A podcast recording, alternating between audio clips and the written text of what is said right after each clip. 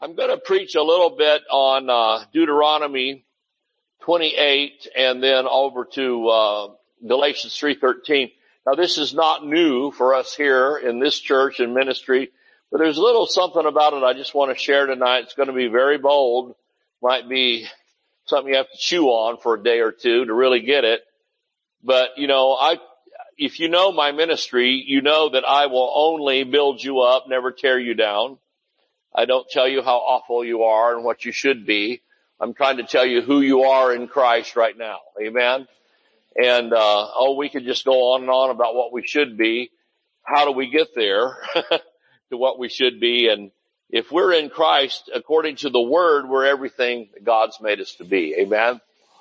That doesn't, that doesn't on the extreme, if you want to go to the extreme, that doesn't give us an excuse to just be awful live awful and talk awful and be awful, uh, and just live in sin, you know, because there's grace. That's, in fact, Paul said, should we sin all the more that grace would abound even more? He said, what did he say about that? God forbid. Amen. So, uh, that's not the idea. And I think Paul worried or had not worried, but had a concern that uh, that might be the idea. So he said that he was went ahead and said it maybe what some people were thinking. He just read their mail. Amen. How many believe he might have been a little prophetic and known what people were thinking? And so he, he, uh, he said that.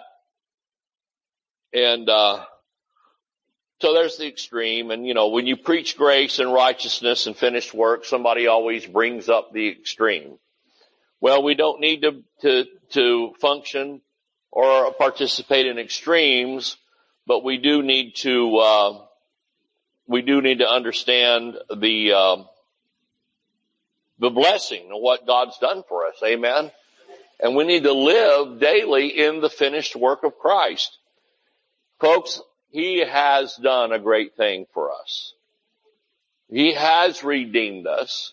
He has delivered us. But I want to show you something about this Deuteronomy 28 um, you, you know, I'm sure you've read this before. The first part, the first 15 verses or so are the blessing. Then the rest of the chapter are the curses.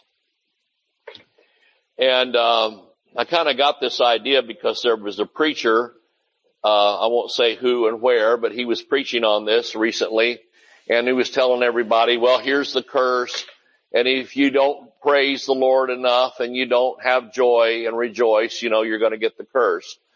But, um, I, I told my friend who sent me this information, I said, well, that's either ignorance or dishonesty because you're either ignorant of the Bible and what it really says, or you're dishonest in trying to control people through fear. Uh, religion attempts to control and it controls with fear because of fear. Uh, they're afraid people aren't going to come. They're not going to give. They're not going to pray. They're not going to live right. So we scare them to death. And uh, I grew up with some of that scare them to death preaching, and uh, it it affected me. I think it affected me as a child. I, mean, I was scared to death. I was going to miss the rapture and uh, have to deny, uh, you know, be be be uh, challenged with denying Christ, and if I did, if I didn't, uh, and stayed with it, then my head was going to be cut off in a guillotine. I mean, I'm telling you, when you know that's terrifying to an eight-year-old child, and uh, I'm not sure that it really protected me from you know doing something wrong or whatever. I had problems growing up like anybody else, but uh, it's certainly not faith. Amen. The Bible says whatsoever is not of faith is sin. Are you with me? So we don't want any condemnation. Glory. This is the con- the no condemnation zone. The Bible doesn't say condemnation brings people's hearts to God. It says uh, that the goodness of God brings men's hearts to repentance. Amen. So the more we preach the goodness of God, the more people are going to want to repent and want to repair and want to get with the program. That's what I believe. And I believe that because that's what the Bible says. All right, let's go through some of this. Are you there? Deuteronomy 28, it shall come to pass if thou shalt hearken diligently unto the voice of the Lord thy God to observe and to do all his commandments, which I command thee this day, that the Lord thy God will set thee on high above all nations of the earth. Now do you realize that this is written, this is not written to the church. I hope you know that. There was no church at the time this was written. This is written to the children of Israel. This is written to the Jews. And it's about Moses' law.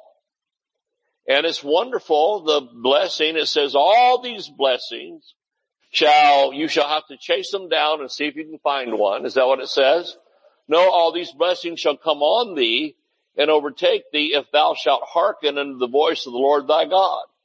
And then he goes on about blessed you shall be in the city and blessed you shall be in the field. In other words, you're blessed if you live in town or you're blessed if you live in the country.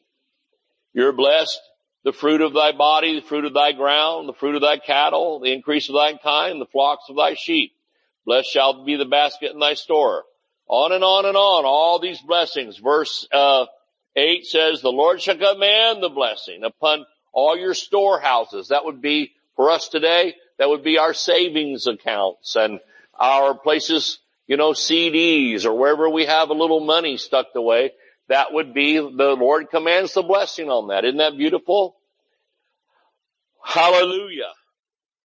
I guess if you're in a, if you are a farmer, I'm sure we have any here, but if you are a farmer, everything that would be in your barns and your storage places would be blessed. Amen. Not overtaken by rats or something. Okay. So, uh, it says, um, finally verse 10, all the people of the earth shall see that thou art called by the name of the Lord. They shall be afraid of you. The Lord shall make thee plenteous in goods. You'll have plenty. Amen. To the fruit of thy body, the fruit of thy cattle, the fruit of thy ground, and the land which the Lord sware unto thy fathers to give thee. Uh, the Lord shall open unto thee his good treasure. Wow! We get into God's stuff. God's box. Amen. The heaven to give the rain unto the land and the season to bless the, all the work of thine hand, and thou shalt lend unto nations and you not have to borrow. Isn't that beautiful? Wouldn't that be great to be the lender and not the lendee? Amen. The lender collects the interest. He doesn't have to pay it. Praise God. It's better, isn't it? Well, you know, it, uh, the Lord shall make thee the head, not the tail. Now, how many are familiar with these scriptures? I'm sure many of you watching on internet tonight are familiar with this. You've been preached this. We've sung this. We've claimed it. Abraham's blessings are mine. And they are. The Bible tells us they belong to us. But did you know that this commandment to keep these, these, the, the, the commandment to keep the commandments, to get the blessing, uh, A, it's old covenant, which has been done away with according to the scripture. B, it was never written to the church anyway. It was written to the Jews, to the children of Israel. And so they, he says in uh, verse 15, if you don't do this, you get all these curses. We're, we've gone through these before. I'm not going to go through every verse here. But you know, it finally says, if you look at talking about sickness and disease, look at verse like 60, no, no, yeah, yeah, yeah, 61. Every sickness and every plague which is not written in the book of this law, then will the Lord bring upon thee until thou be destroyed. So that would be, there's a lot of sicknesses listed here and illness and plagues and disaster. but even if there's something that, that a person would have that's not listed here, don't you think verse 61 takes care of it? It says every, everything. So here's the problem. The children of Israel found nobody could keep this. Even Paul said concerning the, remember in Philippians, Paul said concerning the righteousness that's in the law, I was blameless, yet I was the chief of sinners. That's not the same verse, but you know, he did say that. Remember what he said in Romans 7, oh wretched man that I am. You know, the things I want to do right, I don't. The things I hate, that's what I end up doing. Who shall deliver me from this body of death? He said, I thank my God Jesus Christ. There is therefore now no condemnation to those who are in Christ Jesus. Amen. Well, I wanted you to turn now. You know, we've gone through that before in just a straight teaching on this about, you know, you need to take a rubber stamp and stamp, you know, uh, imaginary if you want to. I, I don't, I haven't literally done this. I should. A rubber stamp over every verse of the curse and write redeemed, redeemed, redeemed, redeemed. Because since this was written, something else happened. How many know what happened? Jesus went to the cross, paid the price to redeem us from this curse with the blessing left intact. But I'm going to show you something that's a little shocking. All right. How many want to be shocked? But in a good way. I don't know. I'm just riled up tonight. Be careful. Don't mess with me. I'll just go over the edge. All right. Galatians 3, 13. Now, it's interesting. It's interesting that Deuteronomy, the first 15 verses of, of chapter 28 says, if you keep the law and do it all perfect in every way, hold your jaw just right, you know, that you get all these blessings. But look at verse, chapter 3, verse 11 of Galatians. But that no man is justified by the law in the sight of God. Wow. So that means nobody can get the blessing that way. Now the reason he wrote this, now look back at Galatians 3, 1 and look at those words. Oh, foolish Galatians. Wow. That's not very seeker sensitive, is it? Oh, foolish Galatians, who hath bewitched you? Well, he's, and it says verse three, are you so foolish, having begun in the spirit, are you now made perfect by the flesh? Now here's what was happening. These Galatian people are Mediterranean people, kind of like Greeks, okay? And they don't, they've never even heard of Jesus, God, the Holy Spirit, nothing. And the evangelism took place with Paul's folks in the early church, amen? They went everywhere preaching the gospel. The Bible says that.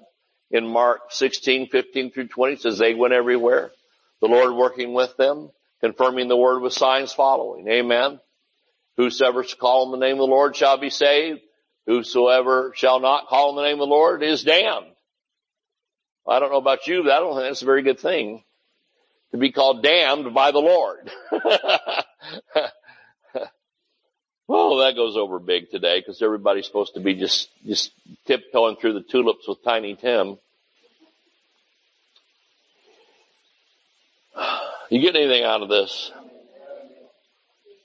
Well, so now we got a situation. Paul's, Paul and his group's gone through there. He's got a bunch of people saved and some churches established.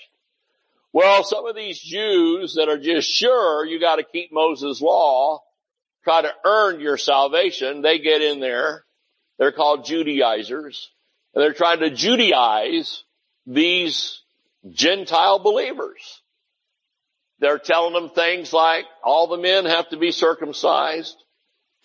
Um, and you got to cover your head. You got to keep the Sabbath holy. On that would be Friday night to Saturday night.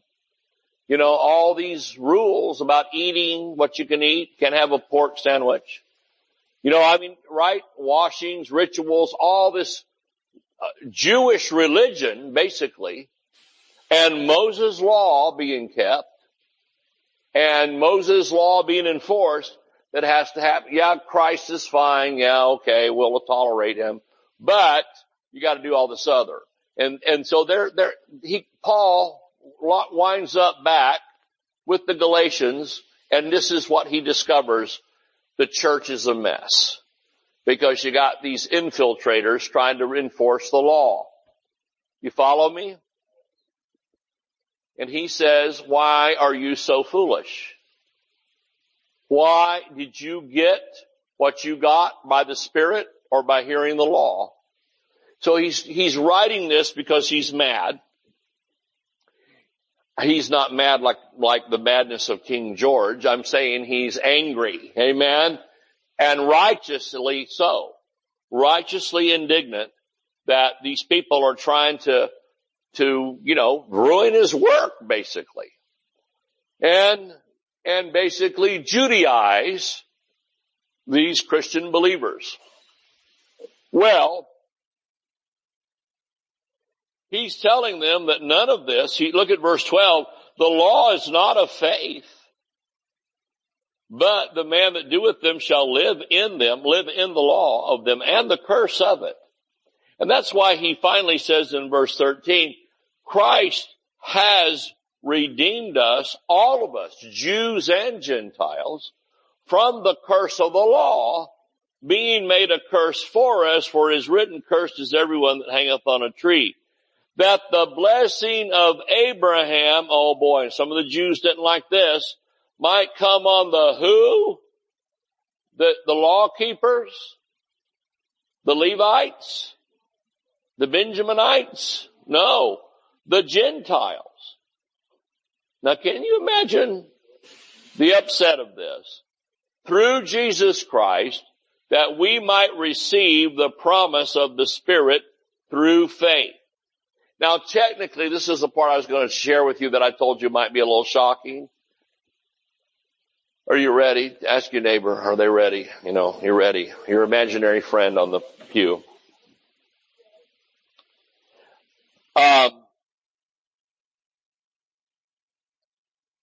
technically, we don't really even have to go around claiming this. It's not a bad thing to claim. Abraham's blessings are mine. I'm redeemed from the curse.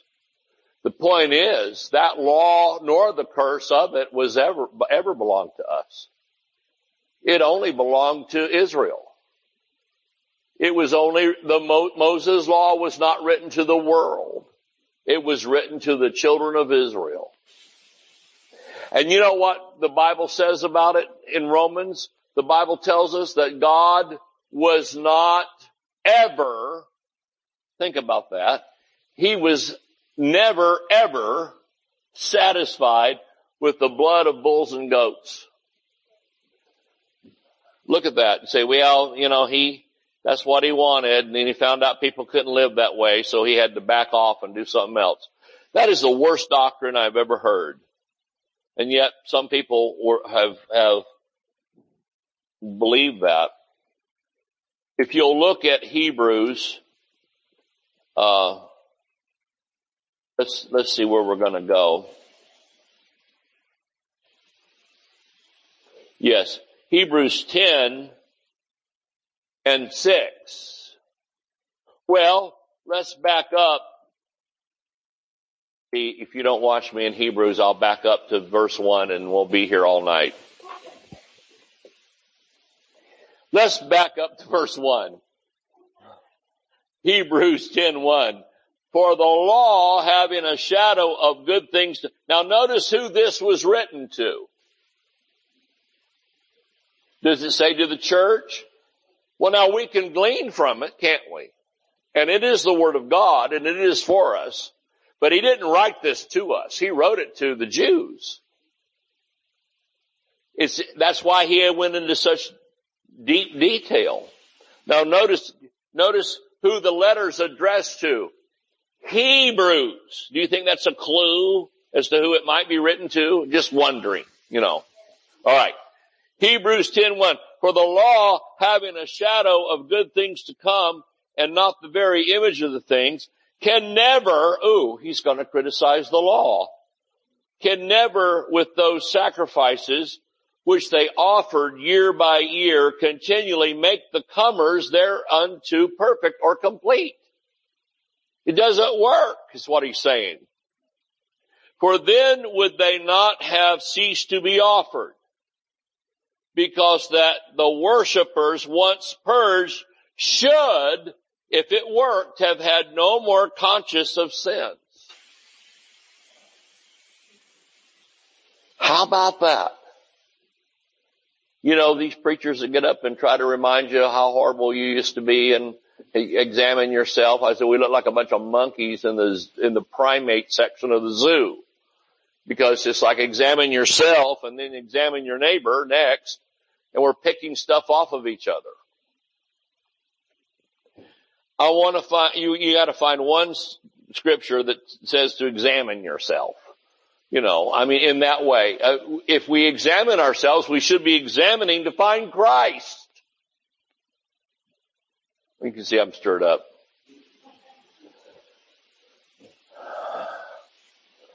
Okay, so it says they cannot make the comers perfect.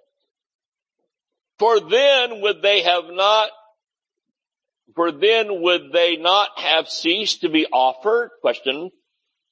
Because that the worshippers once purged should have had no more conscience or consciousness of sins.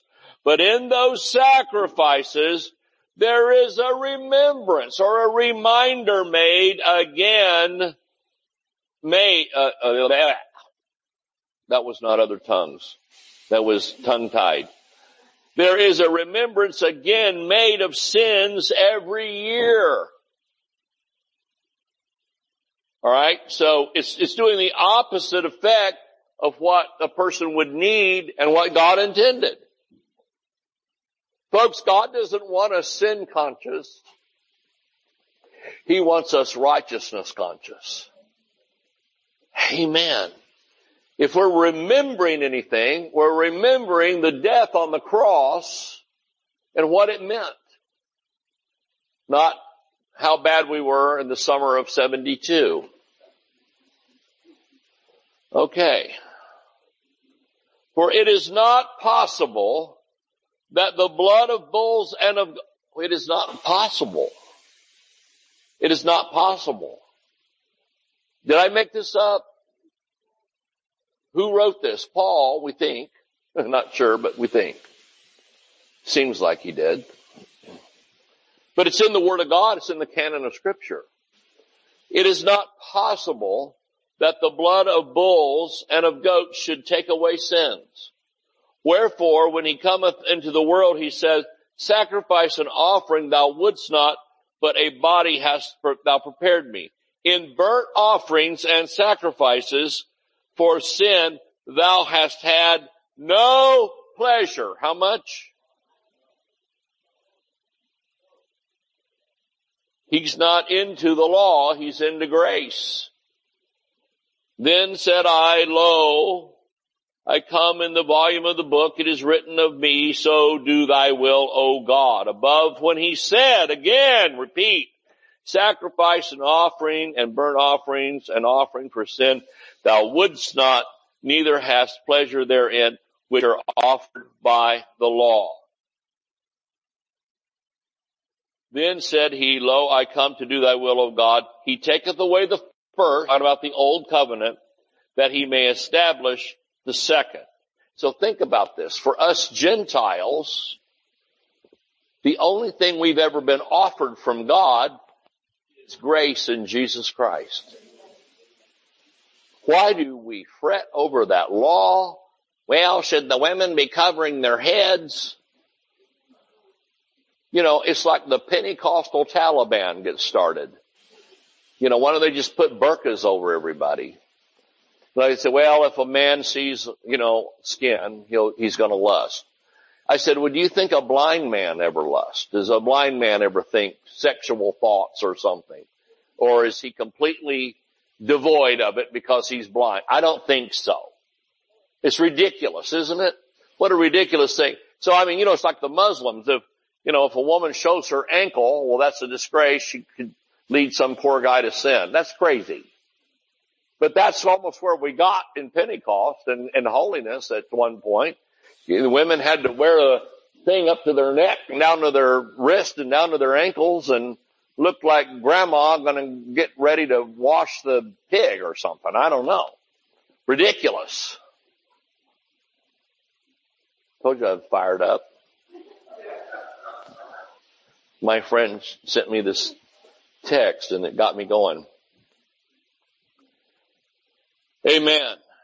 Well, we can't earn our way to heaven. I said we can't earn our way to heaven. We can't merit God's favor. What could we do to impress Him? What could we do that's so totally pure an action that it would get His attention? Nothing. We have to just accept His work. and say, and how about just a nice thank you? Amen. Thank you, Jesus. Thank you, Lord, for what you've done. Well, what's going to happen? Because he said it doesn't work. It just doesn't work. And he finally said, verse uh, 11, every priest standeth daily ministering and offering. Oftentimes the same old stuff, the same sacrifices, which can never take away sins. What's he saying? It ain't working. Right? But this man, after he had offered the sacrifice for sins forever, who's he talking about? Jesus. Sat down on the right hand of God. From henceforth, expecting until his enemies be made his footstool. For by one offering, not over, see what he said over and over the same, daily, daily, daily, daily, the, the slaughterhouse. But by one offering, one slaughter on the cross, he hath perfected for five minutes forever them that are sanctified. Folks, we're redeemed, we're sanctified, we're set apart, it means the same thing. We're righteous, we're justified, which means just as if I'd never, Brother Copeland says so eloquently, Grace means God deals with me as if sin was never even ever in the picture. Isn't that a beautiful thought? He does, they used to sing this song back 100 years ago called, um, Remind Me, Dear Lord. I hate, I hate that song. Because he's not gonna, the only thing he's gonna remind you of is who you are in Christ. Remind me of where I used to be and what I used to be and how horrible and weak and pathetic I was. I don't know who you're praying to because God can't even answer that prayer. Because the Bible says that He put our sins in the sea of forgetfulness and that He's put our sins from us as far as from the east to the west. Amen? East to the west. That way. Praise God. Glory. Well, what's he gonna do? What did he do in place of this horrible, non-working, can't redeem us system? Verse 16. This, everybody say this. See, it's nice to have a this, isn't it? This will work. This is the covenant. Woo! We got a new one. Isn't it a beautiful thing get something new, new, new tie, new, new shirt, new, new car? If you need one or want one, new something. Something new is good, isn't it? Especially if what you had wasn't working. You ever had a dishwasher that went out? You ever had a washer and dryer that went out? You ever had something that went out? You had to replace it, right? And the old one you fixed and fixed until it wouldn't fix. And Gertie gave up the ghost, you know. and you had to get a new one. But when you got a new one, oh, that was nice, wasn't it? It was new, it was better, it was improved. It the main thing is it worked for God's sakes. Hallelujah. We need things that work. We need cars that work and washers and dryers and dishwashers and, and air conditioning that works. So we've got a covenant with God that works. I can yell in my church if I want to. This is the covenant. This is it. Everybody say this is it. Okay, here it is. That I will make with them after those days, what days? The days of the sacrifice, which would be the day Jesus died on the cross. We're living in Easter time. We're living in resurrection life. I tell you, this is going to be the good news pulpit or we're going to chop it into firewood. I am not going to get up here and preach condemnation, guilt, and don't you feel sorry about yourself. I'm not preaching that. Sometimes I think we'd have a bigger crowd if I did. Some people like to get beat up. But I can't do it. Because I'm living in this. It's all about this. He said, this is it. This is it. How many remember that song? Kind of a popular song, hundred years ago. This is it. This is it. Whatever. This is it. This is the covenant that I will make with them after those days. Which days? The days after the three days. Amen. That Jesus from the cross to the throne. Said the Lord, I will put my laws into their hearts. We don't have to get up every morning and read a tablet of the Ten Commandments to make sure we don't go out and steal from our neighbor and rape and pillage and, and kill. Right? Because God's laws are in our hearts. We know right from wrong. Preach, pastor. In their minds, I will write them. They're going to be in our heart and our mind. We're going to be thinking about what God wants us to do. We don't even have to hardly think about it. We just do it. And if you're struggling with it, it's because something else is in the way. You got a problem. And their sins and iniquities will I consider uh, writing off maybe someday once they've proven themselves and they get off of the thin ice and they act better and smell better. No. Their sins and iniquities will I remember no more. Now, you and I might remember something. Have you ever had one of those nights? I'll just be, can I can make a confession? Oh God, Pastor, what are you going to tell us? Please don't. Have you ever had one of those nights where, you know, you're just, you know, it's horrible to be in that twilight place where you're between sleep and wake and you can't quite sleep and you can't quite wake up. And the devil will talk to you. Is, am I making this up? Has anybody else had this issue? And the devil will start, I've had the devil go through every sin.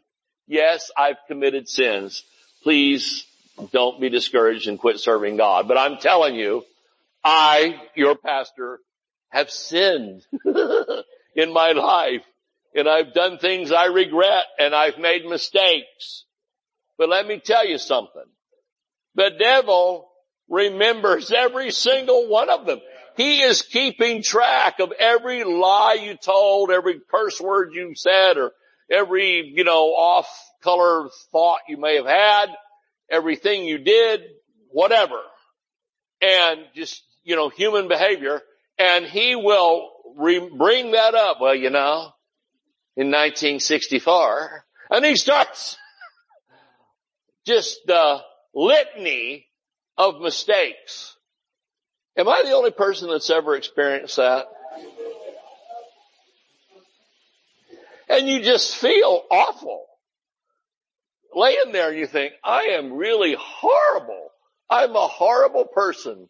I'm a terrible, horrible person.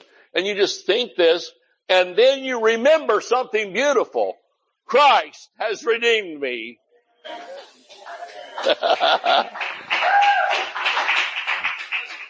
and in God's book, none of that stuff is written down. It's not in heaven. God's not going to talk to you about it all when you get there. I've heard that sermon too.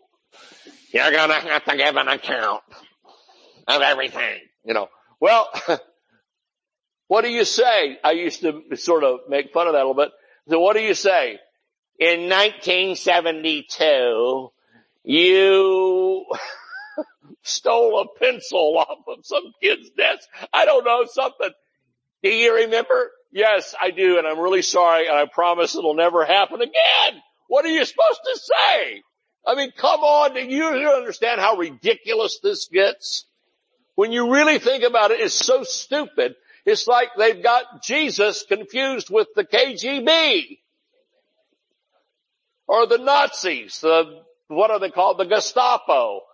You're sitting in a little room sweating it out and you know, they're pulling your fingernails out and they got a light bulb over your head. I mean, come on. That's the way it's presented. Does, any, does anybody ever, can anybody else relate to that? Is it just me? But if we get in the Word of God, hallelujah, glory to His name, we find a different story. And because of verse 17, glory to God, their sins and iniquities will I remember how long? No more, never again, over. You don't have to worry about arriving in heaven and being on probation.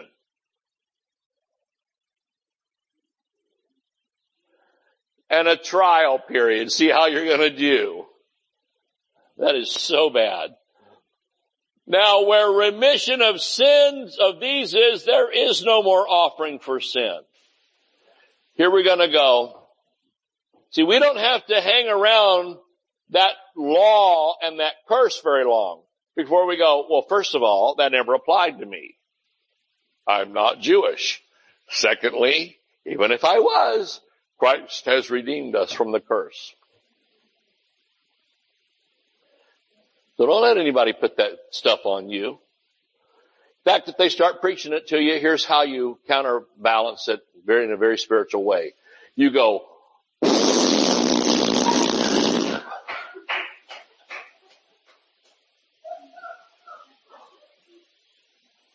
Amen.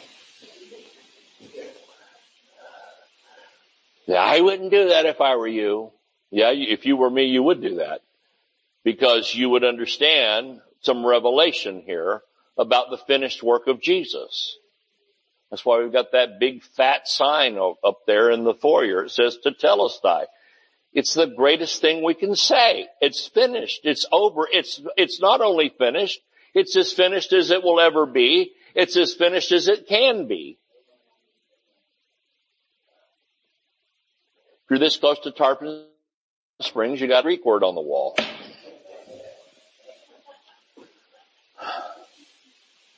Now listen. Having therefore from that, see, see, their sins I'll remember no more. Now where remission of these is, there is no more offering for sin.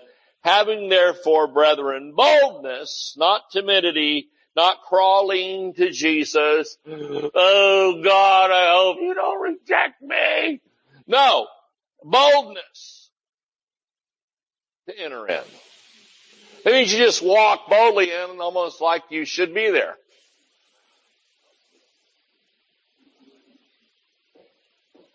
I don't know, Brother David. I just don't feel comfortable with all this. Well, that's because you don't have revelation finished work.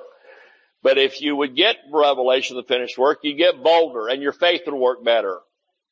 And your prayers would get answered faster.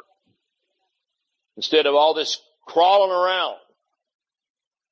I've been in cathedrals south of the border and also in Europe where people literally crawl on their bellies up the aisle to kiss the toes of some marble statue. That's not going bold, boldly into the throne of grace. It's going nowhere. I don't know what that's doing except for wearing down the marble. It looks very insanitary if you ask me. I'd want to spray it with Lysol. anyway, I'm not making fun of anybody's thing, but I'm just telling you that you don't have to act like that. And you don't have to act like that in prayer. Well, Lord, there's not much to me. I know I'm a, just a, you know, but I'd appreciate it if you'd answer my prayer. We don't have to pray that stuff. It says, having therefore, brethren, boldness to enter into the holiest place. That means can't get no holier. By the blood of Jesus. I've got the blood. I've got the name. You know, there's something good about having a good last name. Like if your last name is Rockefeller or something, you know, it just opens doors for you. It just does. Whether you like them or not, it doesn't matter. If you live in New York City and your name is Rockefeller and it's the real deal, you're gonna be treated differently. And it opens doors for you. But we've got the name of Jesus. We've got a name higher than Rockefeller or some other family name. Amen. We've got the name of Jesus. And it says that we can go boldly into the holiest place. Well, I don't know if I, I should be maybe in the ante room before the holy. No, you should be in the holy place. We used to sing this song, we lift our hands in the holy place and bless the Lord. And you're not going to be struck dead. I don't know, I'm going to go to the holy place. I might get, I might just end up a pile of ashes. See, that's from wrong thinking. Why don't you get saved? You won't have to act like that. Well, I'm trying to be humble. Well, you're not being humble. You're being stupid. That's not humble. That's not humility. You know what real humility is? Humility says, isn't this great? I've got access to the Holy of Holies and it's nothing from me. It's complete. Somebody says, well, that's not very fair. Isn't that the beauty of it? It's not fair. Jesus fixed it. Woo! People that are not here are missing out. I preach whether the house is full or not, as you know. I don't care. Just preach to who's here. If one person was here, I'd yell at them. If nobody was here, I'd preach anyway in faith. How's that? Having therefore, brethren, boldness to enter into the, the absolute holiest. I don't think we get that. By the blood of Jesus, not by, by the effort of our sincere heart. Does it say that? No. By our best intention. By our, how much we gave to the Red Cross. No. By the blood of Jesus.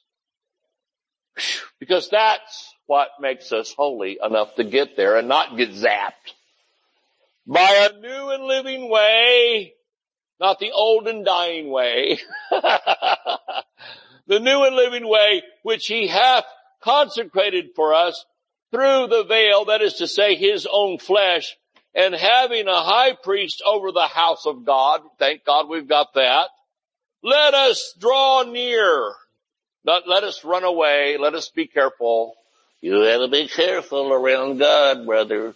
I was preaching one time in a church of God. Praise the Lord. The church of God is right. Hallelujah to the Lamb. I was preaching in a church of God in Georgia back when I first started preaching back in the 80s. And I was preaching about, I said, if God, if God, if God doesn't keep his word, he's a liar like anybody else. That's what I said, you know, which is true.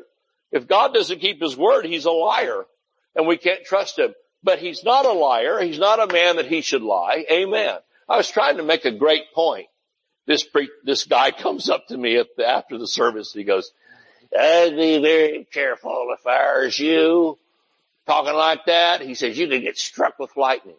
I said, may God strike me right now dead with lightning if what I'm saying isn't true. He backed away. He went, whoa. well, they're not used to anybody talking that bold. It's, you gotta be real careful around God. He's kind of touchy and he's flinchy. And if you, if you, if you approach him wrong, he might just pull out a sword and cut your head off. That sounds like the loving father, doesn't it? Don't, sounds more like a nut, an alcoholic nut or something, you know. Thank God we know better to act like that. Y'all getting anything out of this? This is Pastor David's, you know, meltdown. Anyway, it says, We've got boldness by the blood of Jesus doesn't say of anything about, you know, our giving or our service or anything. Only his blood. So it says, what does it to say do this? I'm going to end this here. Let us draw near. Let us run away. Let us be careful. What does it say? Draw near with a true heart in full assurance of faith, having our hearts sprinkled from an evil conscience and our, our own bodies washed with pure water. It means we're cleansed. And this, let us hold fast the profession of our faith without wavering, for he is faithful that promised.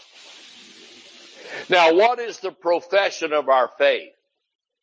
It's a little different than what we understand faith confession in like Mark 11, 23 where, you know, whosoever shall say, shall not doubt in his heart, but shall believe those things which say come to pass, he shall have whatsoever he saith. That's a type of confession of faith.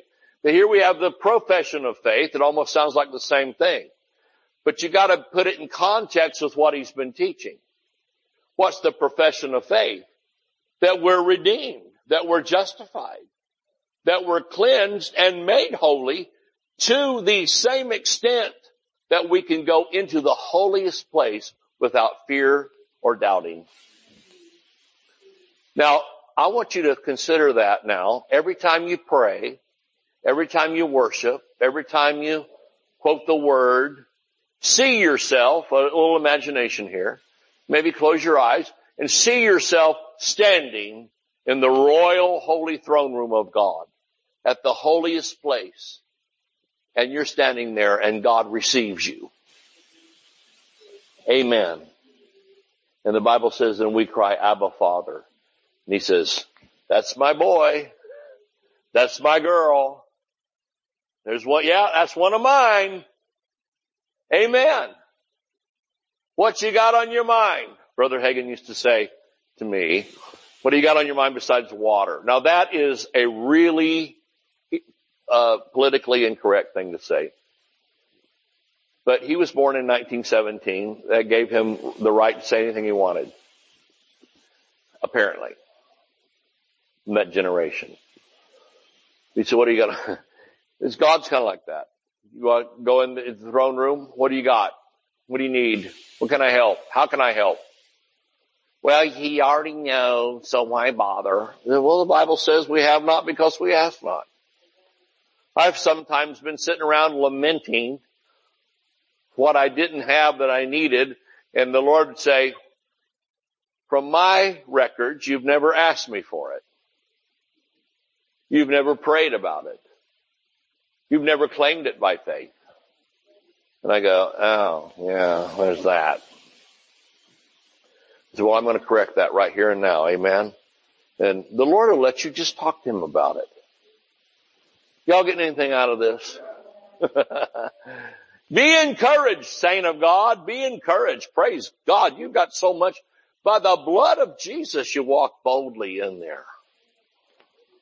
I sure hope this works.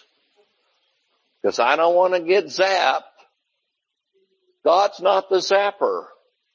God is not a giant bug zapper that you're the bug and you walk into it. God is your heavenly father. He loves you. Look at all he's done. If he gave us Jesus, what good thing would he withhold? Praise the Lord. Isn't that beautiful? All right, it's enough preaching. Let's lift our hands and thank the Lord tonight for the word, for the truth, for the life, for the light. Thank you, Jesus.